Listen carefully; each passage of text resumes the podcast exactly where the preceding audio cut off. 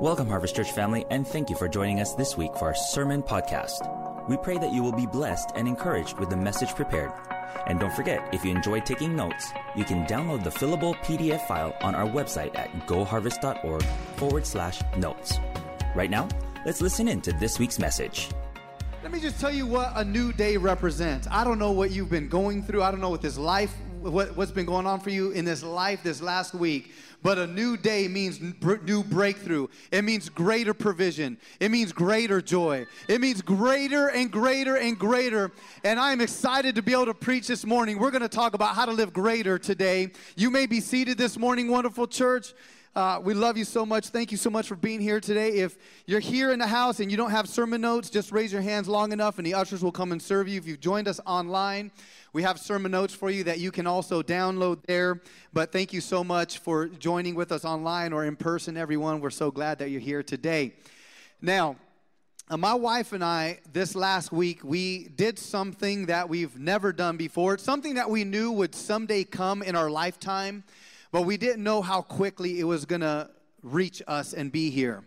This last week, my wife and I, we drove down to Southern California and we took our daughter Lexi to college, to Vanguard University. And uh, man, it was it was a big deal for us. In fact, I'm a super detail oriented person. So if you know me, everything pretty much has a time slot. I know when everything's going to happen. I know I knew the day that we would take her. I knew what day we were going to move her in. I knew what day we were going to have dinner with her. I knew when we were going to say our goodbyes. I knew when I was going to cry.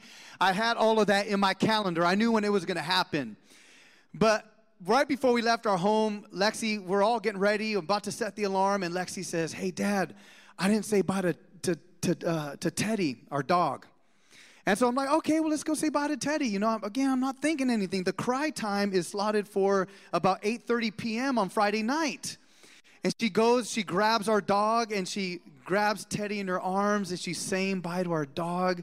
She begins crying, and phew, I lost it. Like our whole family, we all begin to cry. We all like, oh man, you know, we're saying our goodbyes and it wasn't supposed to happen yet. It was supposed to happen on Friday night. And finally we get down to Southern California. We move her in. We have dinner with her. We have dinner with all the students, in fact, and faculty. And then we have a communion service. We have a candlelight service. Night's going great.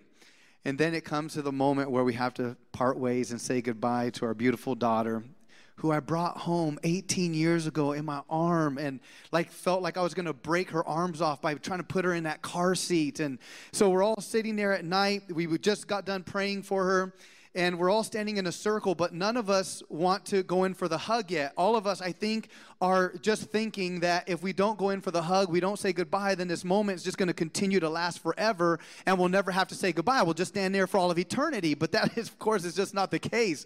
And so I kind of broke the silence and I said, I'm going last. I'm not going first, I'm going last. So then everyone in our family starts saying goodbye to Lexi, and all of us are crying. We're all like, when I'm saying crying, I mean like crying, crying. I, had the, it was my turn to go and give her the hug goodbye, and as soon as I put my arms around my baby girl, tears start just streaming down my face. Man, snot running down my nose snot running onto my shirt. It looked like a snail was having a field day on my shirt. I mean, I'm crying, like crying, crying. And then we say our final goodbyes, and I grab my wife's hand. We're walking back to the car. We're doing a walk of shame, you know, and we're trying to stay strong so that our daughter just thinks, like, oh, they'll, they'll be okay. And we get in a car, and the whole family, never gonna see her again. And, you know, like, I mean, of course we're gonna see her again, but we're just all crying and crying in the car, and life just does not prepare you quite yet for those types of moments. You know that those moments are going to happen, but man, the ups and the downs and the emotions that you deal with are just absolutely difficult. It's someone this morning said, "Hey, what does it feel like?" I said, All right, it feels like this. It feels like someone reached down your throat, grabbed your heart, stepped on it, and then went to put it back in, only they didn't put it all the way back down. They left it like right here. And so, like, I could cry at any point right now. Like, if I see something, like, like it's just right there. You know what I'm talking about? Like, like the, the emotions. And it's although it's super difficult to deal with all the emotions and the different thoughts about that. We know it's important for our daughter to get started in this new chapter and this new story in her life so that she can begin to live greater because we know that four years from now, she's going to get a diploma that will allow her to uh, open up doors that no man can open, that only open up doors that God can open up. And we know that that'll help her get started with living greater. And that's what I want to talk to you about today. I've titled the message, Get Started Living Greater. And we're going to take a, a, story out of the book of Genesis. We're going to look at the life of Joseph. We're going to learn some qualities that he had that helped him to get started living greater. What did he do to live greater? What did he do to chase after the dreams that God had put in his life? We're going to learn some some of those qualities. So let me pray over our time together this morning. God, we love you so much and we give you great praise. God, I've planned, prepared, and God, I've sought after you. And Lord, now I just pray that you would add the anointing that comes with the preaching of the Holy Spirit. And now, Lord, we pray that you would anoint our time together, anoint our ears, that we can hear your voice so clearly that we would know your voice. In Jesus' name. And everyone said aloud, Amen. Amen. amen. Well, my wife and I, we really enjoy traveling. Uh, we love going all over the world. We don't like traveling to Southern California to drop off our daughter to feel like we're never going to see her again. We don't like that type of travel, but we like traveling and going on vacation. I love going to new places I've never been before. I like going to places that are even like 14, 15 uh, hours away. I'm the type of guy that I don't mind the TSA. I don't mind taking off my shoes. I don't mind going through the entire process. In fact, I really enjoy the whole airplane experience. I could fall asleep on the airplane. I think the food is good. Like, I like like the whole experience about being in an airplane, going to a new navigation, traveling somewhere far. And of course, there are times where, because of the distance, or just because we want to get a cheaper flight, there are times where we're going to have to take a connection flight. And so this isn't really a problem unless your originating flight, wherever your wherever that city is, wherever it starts from, it's not a problem to take a, a connection flight unless that originating flight takes off too late and there's a delay. And now you feel the pressure when you land in the new city because you know you've got to make it to your connection flight, but you left so long, so you left so late that now you feel like you're going to miss your connection flight. And to make things even worse, you realize that you landed at gate A1, but your connection flight is at gate Z99. How many of you been there before? And you only have 2.3 minutes to make it from gate A1 to gate Z99. How many of you know? I mean, that's a bad, bad place to be. There have been times where I found myself in those places and I'm left with a choice of three different things. I have three options. We're left with option number one to miss our connection flight and possibly just miss out on the vacation you have option number two, which is call for one of those golf cart things where you sit down and it goes beep, and everyone in the entire airport looks at you like, why in the, that person could walk? Why are they taking, you know, I mean, get judged and all that? Or option number three is you could run like you've never ran before. And guess which option I choose? I run, baby. I turn into Usain Bolt. I put on my Nikes. I start running and run like I've never run before. I run and I run. This has actually happened to me where I, I, get into a connection city. I only have a couple minutes to make it to the flight, and I start running and running and running. And off in the distance, when I'm running, I'll see something that catches my attention. I'll see something that represents the presence of the Lord all up in my life. It's something that represents the goodness of God. It represents that if God is for me, then who could be against me? It's something that represents a miracle working power of Jesus Christ in my life. It represents blessings. I'll look off into the distance and I'll see one of those moving walkways. How many of you know what I'm talking about? You ever seen one of these before? Woo! Boy, when I'm in a rush and I see one of those moving walkways, I get super excited because it represents getting from point A to point B and it'll expedite your process. It'll be it'll be done a lot quicker. It'll make you feel like you can get from this gate to that gate in less than 2.3 minutes and so you can get to exactly where you want to get. But the problem that I have with the moving walkway, the frustration I have with the moving walkway are the people standing on the moving walkway that aren't. They're not moving. Listen, If you have never, eh, sir, miss, if you're in this auditorium, you've joined us online, and you don't know how to use the moving walkway, maybe it's because you've never read the instruction manual. I get it. Hey, I've been here before. I didn't read the instruction manual. I didn't know how to use something. Listen, all you got to do is do what the name says. It's a moving walkway. All you got to do is move when you're on the moving walkway. And my frustration isn't that people are just standing. My frustration is that, because really, if people were standing anywhere else in the entire airport, I wouldn't be frustrated. But I think, uh, I, I think the reason why I, I, have so much frustration is because people are standing on the walkway. Now, I wanted to show you something. My, this actually happened to me. We were trying to catch a connection flight, and because people were not moving in front of us, I got kind of frustrated. And I turned to my wife. I was like, "Look at these people!" And she had she had her camera out. She already knew I, I was going to be frustrated. She she had her camera out. She snapshot the camera picture just for just because you probably knew I was going to use this today. That's why you did that. You wanted to rat me out. But I got I, I get so frustrated in about this situation because people have brought stagnation and stillness to a mechanism that was made for movement. And I wonder how many of us are here today and we're frustrated in life because we have brought stagnation and stillness to an area in our life that wasn't made for stillness or stagnation, it was meant for movement. And I wonder how many of us are so frustrated because of this fact.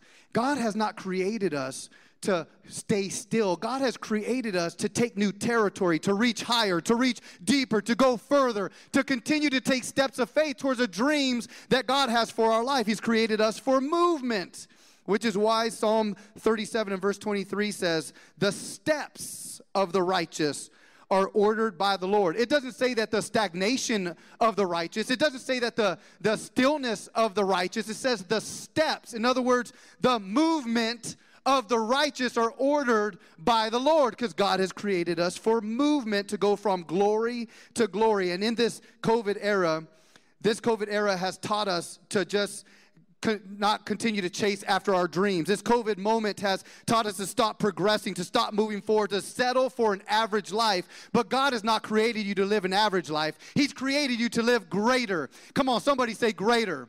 God's created you to live a greater life to go from glory to glory. Jesus says in John 14 and verse 20, he says, Very truly I tell you, whoever believes in me will do the works I have been doing, and they will do even greater things than these. Somebody say, greater things greater things because I am going to the Father. Well, well, if this is true, then why aren't every single one of us getting started with living greater? Most likely it's because of certain roadblocks that are in our life that we may or may not even see. And so this morning, I want to start out this sermon by giving you four key roadblocks that stop us from living greater. Four roadblocks that stop us from living greater. The first one is crazy, uh, the craziness of life. Now, I have driven to my home enough times, probably thousands of times, enough times where I don't have to put in my navigation anymore or into my phone or to give me directions to get to my house. In fact, I only live about maybe a mile away, three quarters of a mile from here. I live right behind Burger King and, and, um, and Pizza Bell, right in that area. So I live super close.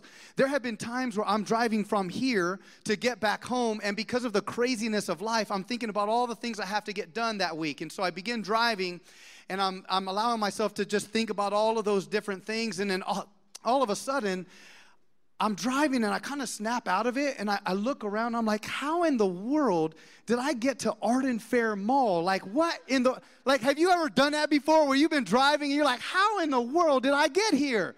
And what I failed to do is I failed to turn into my court. I, I missed the turn that would get me right there to my house. And so many of us are driving down the road of life and we miss the turn of greatness that God has for us because of the busyness of life, because of the pain that we've experienced, because of all the things that we have to get done, because of the craziness of life. The second roadblock is disconnected living. Disconnected living. There are some people that don't see that what they are currently doing is actually a roadblock to keep them from where they want to go. These people have great desires for more. They have a desire to live greater, but they can't quite put their finger on what it is that they're currently doing that's keeping them from greatness. I call this disconnected living because they don't see that their attitude is a roadblock. They don't see that the, the choices in friends are a roadblock. They don't see that the way they treat people are a roadblock. They don't see that their time, the way they spend their time, is a roadblock. They don't see that their choices in friendships are a roadblock to get them to live greater. And let me just tell you this if you if you if you hang around with ducks, you're gonna quack, but if you hang around with eagles, you're gonna soar. And if you're not soaring today in life, it might be because of the friendships that you surround yourself with. The third roadblock is bad habits. There are some people here today that know that they have some bad habits. In fact, some of you, you, you want to change that about your life, you just don't know how. Others of you want to change other areas of your life except for that bad habit. And these bad habits might be things like your thinking, it might be bitterness, it might be fear, it might be addiction, it might be gossip. And I say gossip because in the church, we are so good at gossip because we know how to disguise gossip in the form of a prayer request, don't we? Mm-hmm. Yeah, we do. Hey, Joe, why, why don't you come over here and hey sergio you know what? Why don't you come over here man? We got to pray for joe because he got his girl pregnant and you know i mean you know like we're so good at gossip and we fail to realize that if we continue to gossip we fail to realize if we continue to have fear we have all these other things it's going to be a roadblock to living greater. The fourth roadblock is procrastination. Ooh this is a big one. One of the greatest things and one of the most difficult things about living greater is getting started. Come on, somebody say, get started. Get started. At some point, we have to go from talking the talk to walking the walk. We have to go from, from planning to pursuing, from contemplating to chasing. Somebody say the word someday. Someday is the disease that will rob you from your dreams and you'll take to the grave with you. Someday. Well, someday I'll go ahead and get started with. Someday I'll go ahead and get my education and go back to. Someday I'll go ahead and, and make a commitment to the girl that I've been with for two years. Someday I'll go ahead and dream for great. Someday I'll go ahead. Someday never comes. Stop procrastinating. Stop waiting. Start today and do something that God has put in your heart. It's key to living greater. And I want to give you, I want to spend the rest of our time here, the remainder of our time, giving you three areas to get started living greater. Three areas to get, get started living greater. I didn't just want to give you all the negative stuff about why we don't live greater. I want to give you some practical tools on how to begin living greater. The first one is this get started dreaming. Let's look at the life of Joseph in Genesis chapter 37, starting at verse 5. It says, Joseph had a dream. Now, I want to park here for just a moment because these four words are absolutely crucial and vital to helping us to live greater. Joseph had a dream. Now, Joseph didn't just have any kind of dream, Joseph had a dream from God for his life. And I want you to know that God has a dream for your life. God has a dream for your marriage. God has a dream for your future marriage. God has a dream for your singleness. God has a dream for your children. God has a dream for your future children. God has a dream for your job. God has a dream for your healing. God has a dream for your health. God has a dream for your future. God has a dream for your career. God has a dream for you. He's created you with a purpose and for a purpose. And it all begins with a dream. I remember when before I felt called to ministry, I was a, uh, a cosmetologist. I worked in a salon. I used to do people's hair. I used to cut their hair. I used to do highlights, perms. I used to do it all. And some of you guys are looking at me like, Pastor Gary, don't quit lying, Pastor Gary. You didn't even got hair. Hey, listen. I used to have hair back in the day. I used to have a nice head of hair. Hey, Jordan, stand up for a second. I used to have nicer hair than my son Jordan. Look at this. Hey, let's do a zoom in real quick. Do a zoom in. Imagine his face with this hair. Imagine, um, here, let's do, let's do this right here. Let's do this. That, that's what I used to look like right there. We didn't have that plan, son, so good job, good job. Hey, I used to have a nice head of hair, man. I used to have, you guys are still not believing me. Listen, this is my story. Let me get back to my story. And just because I don't have hair today does not mean I was not a good hairstylist back in the day, all right? I was a good hairstylist. So I had a lot of people coming into the salon. I would do their hair. They would sit down in my chair, and I would take every opportunity. I just gotten saved like six months before that, and I would take every opportunity of telling people about Jesus. I just couldn't help myself but to tell people what God was doing in my life. I just couldn't help myself to tell them about what God, how God was moving in my life. And I would tell every single client that would sit in my chair, I would let them know about the goodness of Jesus, what God was doing in my life. And my secular boss one day, she came up to me and said, Hey, Gary, so like, you're, you really like this whole church thing? And I said, Yes, I do. I, I, I'm, I'm in a relationship with Jesus Christ. And she said, So, like, like the whole prayer and reading your Bible thing, like, like, do you do that? I said, Yeah, it's called having a relationship with Jesus. And I talked to her about that. And my secular boss prophesied something over my life that I had never even considered. She said, Wow, like you love God that much. Like maybe you're going to be a pastor someday. Like I could see you being in ministry and being a pastor. And, and my secular boss prophesied that over my life. And here's what began to happen I began to have dreams. I began to have visions. I began to see myself in full time ministry. I began to see myself as a pastor. I began to see myself preaching from this pulpit. Never even c- contemplated that before, but now I was having dreams. I was having dreams that people would come to Christ as a result of the way that I would live my life. I began to have dreams of helping people in their darkest times. I began having dreams, and I'm in ministry today because God put a dream in my heart that I chase after. That's the only reason why I'm in ministry today because God placed a dream in my heart, and it all starts with a dream. So many of us are just surviving in life, but if we'll grab a hold of God's destiny for our life, if we'll grab a hold of the dream that God had for our life, then it will not only begin to survive, but will begin to thrive. How many of you want to thrive today? So many of us forgot about the dreams that God has placed in our hearts. So many of us have stopped dreaming. When did we stop dreaming for greater? Remember when you were younger and people would ask you, What do you want to do? What do you, what, what do you want to do when you grow up? And you would say, I want to be an astronaut and travel the entire universe. You remember that? You used to say things like, Well, I want to be a baseball player and break every single home run record ever in the history of mankind. You, people would ask you, What do you want to be? And you would say, I want to be a doctor and cure diseases. What diseases? Every disease. I want to cure all the. You were so ambitious. You had dreams, but somewhere along the road, we stopped dreaming. And if we want to begin living greater, we have to grab a hold of the dream that God has for our life. Joseph had a dream, and it helped him to live greater. It all starts with a dream. Come on, someone say, it starts with a dream. You got to have a dream. Number two, the second area to get started living greater is get started taking steps of faith. Get started taking steps of faith. Taking steps of faith means that we're going to do something, that we're going to begin moving, that we'll begin getting started if we want to live greater. I love this verse. It's in Genesis chapter 37, verse 5. We just read the first four words of it, but let's go back to that same verse and read on. It says, Joseph had a dream, and when he told it to his brothers, they hated him all the more.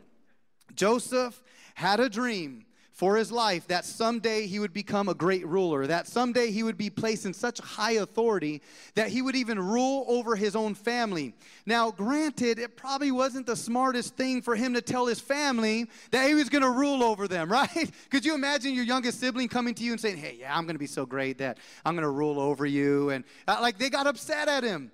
But here's what I love about Joseph he did something. He began getting started with moving forward. He began taking steps of faith. He got started with the dream that God had placed in his heart. And if you're unfamiliar with this story, let me just bring it into full fold here for you. His brother sold him into slavery, and because of that, he was taken to a foreign land. He was taken to Egypt, where he found himself working in Potiphar's house. And even in the foreign land, he continued to take steps of faith taking steps towards the dreams that God had placed in his heart. Notice what happens in Genesis 39, starting at verse 3. It says, When his master saw that the Lord was with him, and that the Lord gave him success in everything he did. Now, I want you to notice something that the Lord didn't just give him success in his dreams, the Lord gave him success in everything he did, not just in what he dreamed. He was continue to take steps of faith. Verse 4 Joseph found favor in his eyes and became the attendant and became his attendant. Potiphar put him in charge of his household and he entrusted to his care everything he owned. Joseph was 17 years old when he had this dream about him becoming a powerful ruler. And now he finds himself working in Potiphar's house in a foreign land. But he continued to take steps of faith towards he dream toward, towards his dream. He started working in potiphar's house. It wasn't where he wanted to be yet but he was continuing to be faithful right where he was. And so many of us don't want to get started with serving. So many of us don't want to continue to lead. So many of us don't want to get started with taking steps of faith until we get to the place where we want to be but it's being faithful in this place where we're going to find ourselves being in a place that we want to be. Come on someone say amen. And now Joseph, he's still not in the place where he wants to be a ruler. He's still not in the place where he wants to be. But what his brothers failed to realize is that the destruction they meant for his life actually turned into propelling him towards his destiny. And there are so many people here today that people are coming against you. You're continuing to take steps of faith. Your family's going against you. People at work are coming against you. Maybe your friends are coming against you. But what they fail to realize is that what they meant for your destruction will actually propel you towards your destiny. How many of you want to get towards your destiny and go towards your dreams? So here's Joseph, and he's being faithful in Potiphar's house. And then something crazy happens with Potiphar's wife. Now, I've been reading out of the NIV, but I want to read this next portion of scripture out of the GIV, Gary's International Version. All right? So here is Joseph. He's in Potiphar's house. He's being faithful. He's taking steps of faith. He has his dream from God, and he's still being faithful. And then Potiphar comes along, and she's like, "Hey, Joseph." hey guys, you know you know what that sounds like, right? When your wives are like, "Hey, Hey, hey. All right. So let me move on. Okay. So so, so Potiphar's wife is like, "Hey, Joseph, you look so good. I mean, you got those those cool Nikes on, and you got those nice, you know, those nice pants. And what are those? True Religion pants? I mean, those are so nice. And man, you got some nice clothes on. Is that Versace shirt? What is that? And and so she's liking the way that Joseph looks. She likes his leadership. She likes his personality. So she says, "Hey, my husband's not here. Why don't we go out on a date and let's just pursue what might happen?" And so because Joseph wants to be faithful with the Lord Lord, he turns her down and doesn't give in to that. He turns her down, and she gets so upset with Joseph that she begins to to tell her husband lies. And she accuses joseph of rape. She accuses joseph of trying to come on to her. And, and so potiphar he throws joseph in prison for a crime he did not commit. And now he's in prison for some time. All right? And he continues to be faithful even in that type of circumstance. I want you to see what happens in this moment it's found in Genesis chapter 39, starting at verse 22. It says, So when the warden put jo- so then the warden put Joseph in charge of all those held in a prison, and he was made responsible for all that was done there. Now, notice how he, Joseph continued to take steps of faith. He continued to be faithful right where he was, and as a result, the, the warden even noticed God's hand that was on his life. Then it goes on to say in verse 23 the warden paid no, no attention to anything under Joseph's care because the Lord was with Joseph and gave him success in whatever he did. Notice again, the Lord gave him success in everything he did, not just in what he dreamed, but in what he did. He continued to take steps of faith towards the dreams that God has called him to do. Now, he did something. He moved forward. He continued to take steps of faith, even in the face of adversity. And even while the situation was not ideal, he continued to get started with taking steps of faith. And if we want to see our dreams come to pass, we're going to also have to take steps of faith and get started right where we are. And this is what I did when I started feeling a call to ministry. I quit my, my job. I stopped being a hairstylist and I enrolled myself in college and I was going to college. And then, right at that time, about a couple weeks after I started college, one of the pastors here on staff, he gave me a call and he said, Hey, Gary, we would love for you to be an intern.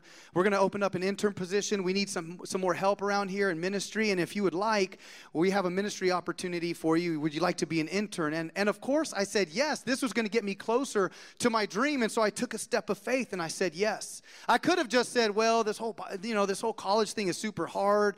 I'm not going to have time to just donate my time and to maybe be used by a lot of other stuff to do other things, but I have to just do college. No, I said yes because I wanted to continue continue to take steps of faith. And then a couple of weeks later, I got a call from the same person, and he said, Hey, Gary, I have a very, very important job. I, I can't just give this to anyone.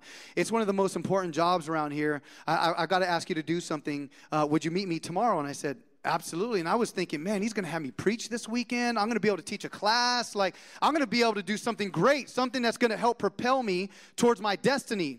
I came in that next day, and the pastor met with me. He said, Hey, um, here's what I want you to do. In fact, we came in, we walked into this room, and he said, Hey, I want you to look around. He said, There's hundreds of chairs in here. What I need you to do is stuff the backs of the chairs with all the tithe envelopes and the welcome cards. And I thought, What? You know, like, this isn't adversity. This isn't what God has called me to. No, I didn't say that, but I, I thought it. I thought it, but what I failed to realize was that it was in those moments that people in leadership were going to watch how would I handle even the smallest task and smallest responsibilities? Because if I couldn't be trusted with the small things how could they trust me with much more? And so I became faithful right where I was. I did what seemed to be a small task but ultimately that helped me to get greater. And here's why because then later on um, our, our, our founding pastor he called me up and he said hey hey Gary I see I see God's calling upon your life. I want to hire you to, to be in full-time ministry here at the church would you want to be a pastor here? And this happened a week before we got married. I was getting married, did not know what the future held. I didn't know how I would be able to provide income for her, but I took a step of faith every single step. And then now I was being hired on as a pastor, one of my dreams coming true. And then some time goes by, and then Pastor Perry was brought on to be our lead pastor. And then after some time, Pastor Perry called me one day and he says, Hey, Gary, I see some giftings in your life. I'd like to ask you to begin doing the welcomes on Sunday morning. How many of you remember when that first started and I started doing the welcomes on Sunday morning? And it was in those moments when I learned how to take a thought and to articulate it to a group of people. It was in those moments when I learned how to capture the attention of the people that I was talking to. It was in those moments how I learned how to bring in humor or seriousness. It was in those moments when I learned how to talk to a group of people. And then some time goes by, and then one day I get the phone call. Pastor Perry says, Hey, I want you to preach on a Sunday morning. And then I got to preach from this pulpit. And now another one of my dreams was coming true because I was continuing to take steps of faith. And people that continue to take steps of faith are people that will live greater. I saw my dream become a reality because I continued to take steps of faith the entire way.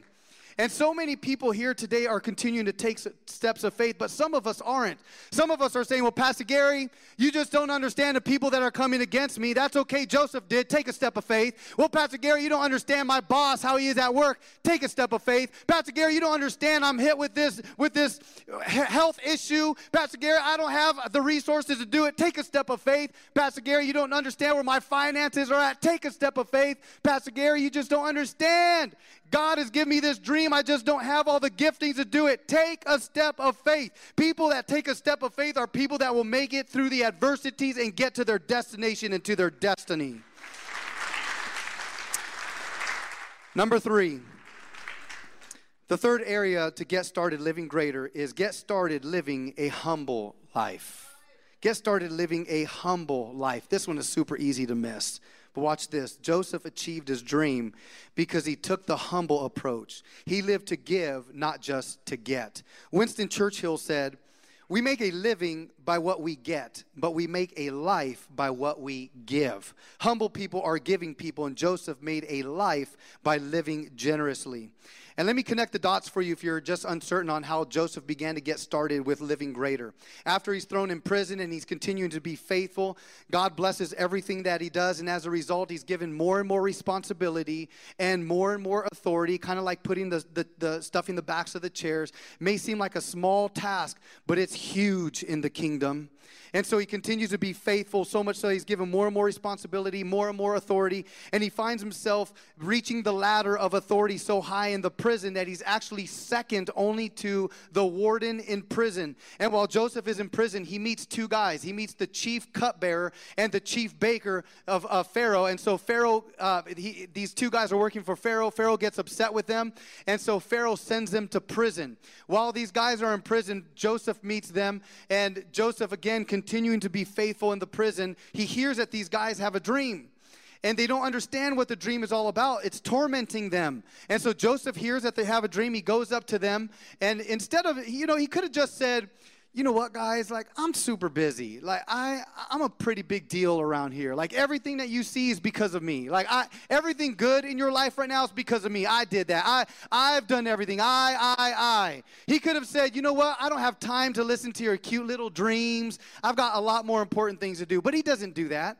He gives generously his time. He puts other people's needs in front of his own needs and he lives a humble life. And as a result, he listens to their dream and he interprets the cupbearer's dream and he says, Here's what's going to happen. In three days, you're going to be restored back to the palace, back to Pharaoh. You're going to become the chief cupbearer again. And then three days actually goes by.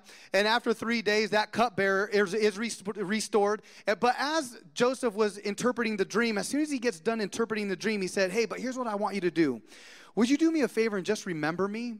Would you remember that I'm here in prison? Would you tell the Pharaoh that I've been wrongly accused of a crime and I'm serving out this prison sentence that I did not do?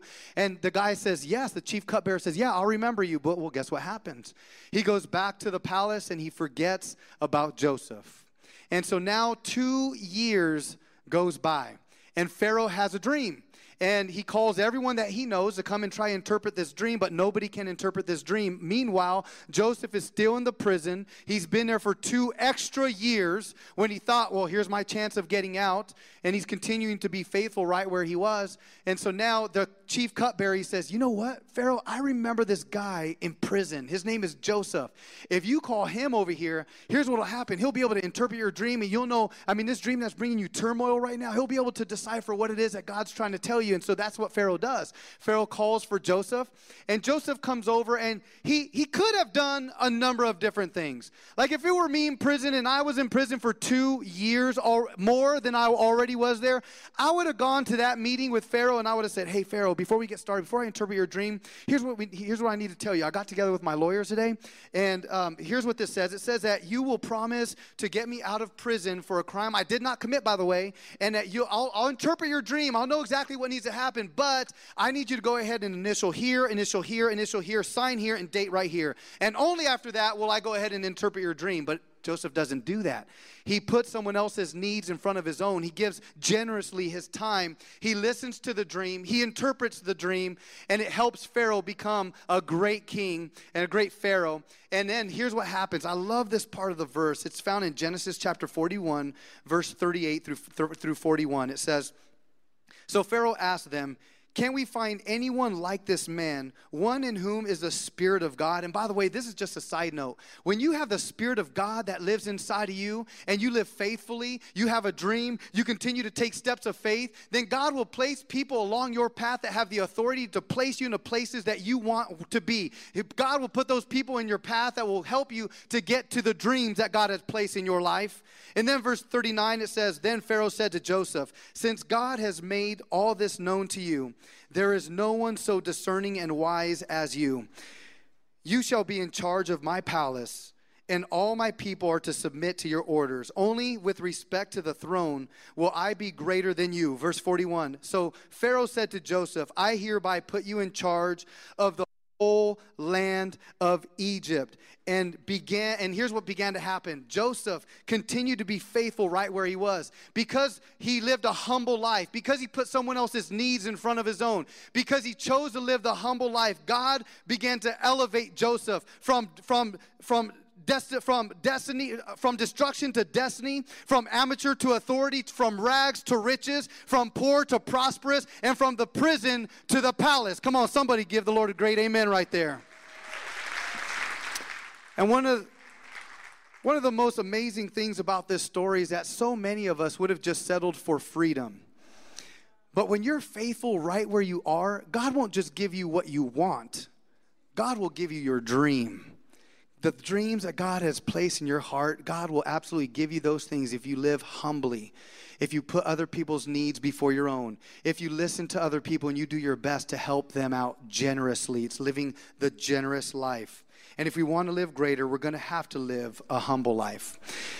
James chapter 4, verse 8 says this God resists the proud, but gives mercy to the humble. You know, if you want to stop God's plan in your life, then just be a proud person. Say, I got this. I'm doing this because of me. But if you want God's presence, if you want to reach your goals and your dreams that God has placed in your life, live a humble life because it says it'll give you mercy. He gives mercy to the humble, mercy to take new territory, mercy to reach higher, mercy to go deeper, mercy to go further, mercy to give you the steps needed to reach after your goals and your dreams. And if you're able to do this with me today, would all of you just stand up with me this morning as we just begin to have a time of worship. You might be here this morning and maybe God, you're wondering, God, what is your dream for my life? If you're here today, maybe you don't even know what God's dream is for your life. We're going to enter into a time of worship, and I just want you to begin to cry out to the Lord and begin to worship and ask the Lord, God, what is it that you have for my life? What dreams do you have for my life? There may be others of you in this place that maybe you had a dream for your life before, and because of circumstances, because of the busyness of life and all the other roadblocks that we talked about, you've lost sight and lost hope of your dream. If that's you this morning, I want you to grab hold of that dream. I want you to ask the Lord, what's the next step of faith I can take to continue to go towards my dream? And then lastly, maybe you're here this morning, you have a dream. You're taking steps of faith towards your dreams, but because you have not been living humbly, you have not been seeing that come to be. And so this morning, I want you to ask the Lord, is there something in my life that is prohibiting me? Is there something in my life that has brought stillness and stagnation in my life?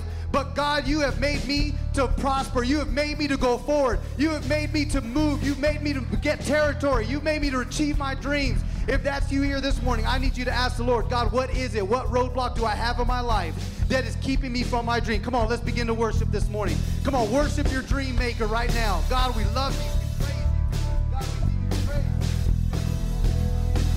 Oh, I know, I know breakthrough is coming by faith. I see a miracle. My God made me a promise and it won't stop now. Cause I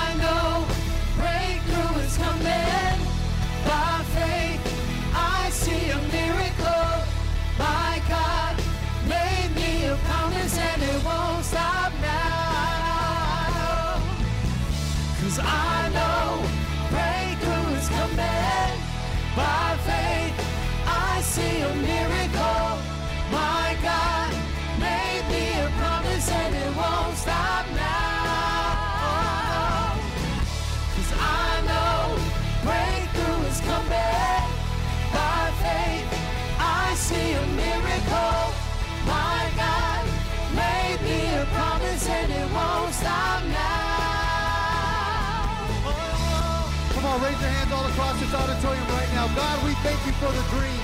God, we're going to dream again. We're going to hope again. God, we're going to have faith again. God, we know that you are the dream maker. You're the dream giver. You're going to help us to reach our goals, our visions, our dreams, the things that you've called us to do. God, we may have some adversities going on in our life, but we're going to continue to press in because, God, we know that there's breakthrough on the other side. God, what, God, what people meant for destruction, you're going to bring about for our destiny. Lord, if you are for us, who could be against us? God, I pray that you would help us to see our dreams achieved and our goals brought through. God, it's not by chance. It's not by coincidence, but God, we are here today to learn how to chase after those dreams that you've placed in our hearts. God, would you help us? in our time of need today. God, we thank you, we thank you, we thank you for allowing us to come into this service, experience your presence. And God, thank you that you're speaking to our hearts today. Thank you that you are the dream giver, the dream maker in Jesus' name. And everybody said aloud, Amen. Listen, if you got something out of this message, you just let the, Nor- the Lord know this morning by giving a great clap of praise this morning. I believe that some of you are going to begin to dream again. You're going to begin having visions again. Not only are you going to have dreams and visions, but you're going to begin to take steps of faith in a humble way that are going to see those things come to pass. Others of you, you may be here this morning and you don't you, you don't have a dream for your life because a prerequisite to having a dream for your life, to knowing what God's dream is for your life, is to actually come in relationship with Jesus. And so, in just a moment from now, I'm going to pray a prayer, and I'd like for you to pray this prayer with me and know that this prayer, if you believe this prayer in your heart, that you're just a prayer away from salvation. You're just a prayer away from God coming into your life and help you to get started with living greater. It's not the prayer alone that saves you, but it's believing it in your heart that actually does the saving. Romans chapter 10, verse 9 and 10 says, If you believe in your heart that Jesus raised God from the dead and you confess with your mouth that Jesus is Lord, it says you will be saved. It doesn't say you might be saved or you know what, you better get rid of all those bad habits first. No, the Bible says you will be saved. And so this morning, I'm going to pray a prayer this morning. If you've never accepted Jesus Christ as your Lord and Savior, I invite you to pray that prayer. Some of you are joining us online, and some of you also need to pray this prayer. I want you to pray this prayer out loud. It may seem awkward, it may because you're in your living room or maybe in your bed right now, watching online on the iPad, wherever you are. But I want you to also pray this prayer out loud if you need salvation. Others of you have prayed that prayer before, but because of the busyness of life and because of all the different roadblocks, you haven't been living the life that God has intended for you. You have not been living greater. And if that's you, I want you to rededicate your life today. If you need to rededicate your life back to the Lord, you want to live for Jesus, here's what you need to do just pray this prayer and pray it from your heart. If that's you here this morning, I want you to pray this prayer in Harvest Church. I want you to also pray with all these that are just about to get saved here in just a moment. This is a great time of salvation. So if that's you, everyone, I want you to bow your heads with me, close your eyes and bow your heads and pray this prayer out loud. Holy Spirit, thank you that you are here. Heavenly Father, I ask you to forgive me of all my sins. I have not been living for you. I have been sinning in my life, and as a result, it's taking me further away from you. But I came to this church today and I feel closer to you. I know you're alive and I know your spirit is here. So, right now, I want you to come into my life. I believe on you, I accept you, and I receive you as my Lord and as my Savior. Move in my life in such a way that I will begin to live greater from this day forward. In Jesus' name. And everybody said aloud, Amen. Now, let me just tell you what just took place. We're going to have a, a, chance right now in just a moment to applaud. But here's what just took place in Luke chapter 15 and verse 10. The Bible says that even when just one person comes to know Jesus, that all of heaven erupts in praise. And in just a moment from now, I'm going to count to three. And if you prayed that prayer and you meant it from your heart, what you're going to do is you're going to raise your hand up high. You're not going to be embarrassed. You're not going to be ashamed, but you're going to raise your hands because Jesus died a public death for you. He wasn't ashamed, and he wants to, he wants you to not also be ashamed of him. And so what, what I'm going to do here just a moment, I'm going to count to three. If you pray that prayer, you're going to lift your hands all across this auditorium. Here we go. One, two, three. Raise your hands all across this auditorium if you pray that prayer. Yes, yes, yes, yes, yes, yes, yes, yes, yes, yes, yes, yes, yes, yes, yes, yes. I see your hand over there. I see your hand. I see your hand. I see your hand. I see your hand. I see your hand. I see your hand. Come on now, give the Lord great praise, everyone. All of heaven is erupting in praise today. Jesus, we love you. We thank you for visiting us today. God, there's so many people that have been touched by you today, not by me, not by the eloquence or lack of eloquence of words, but God, because your spirit drew them here today. God, we thank you for touching our hearts and visiting us in Jesus' name. And everybody said aloud, Amen.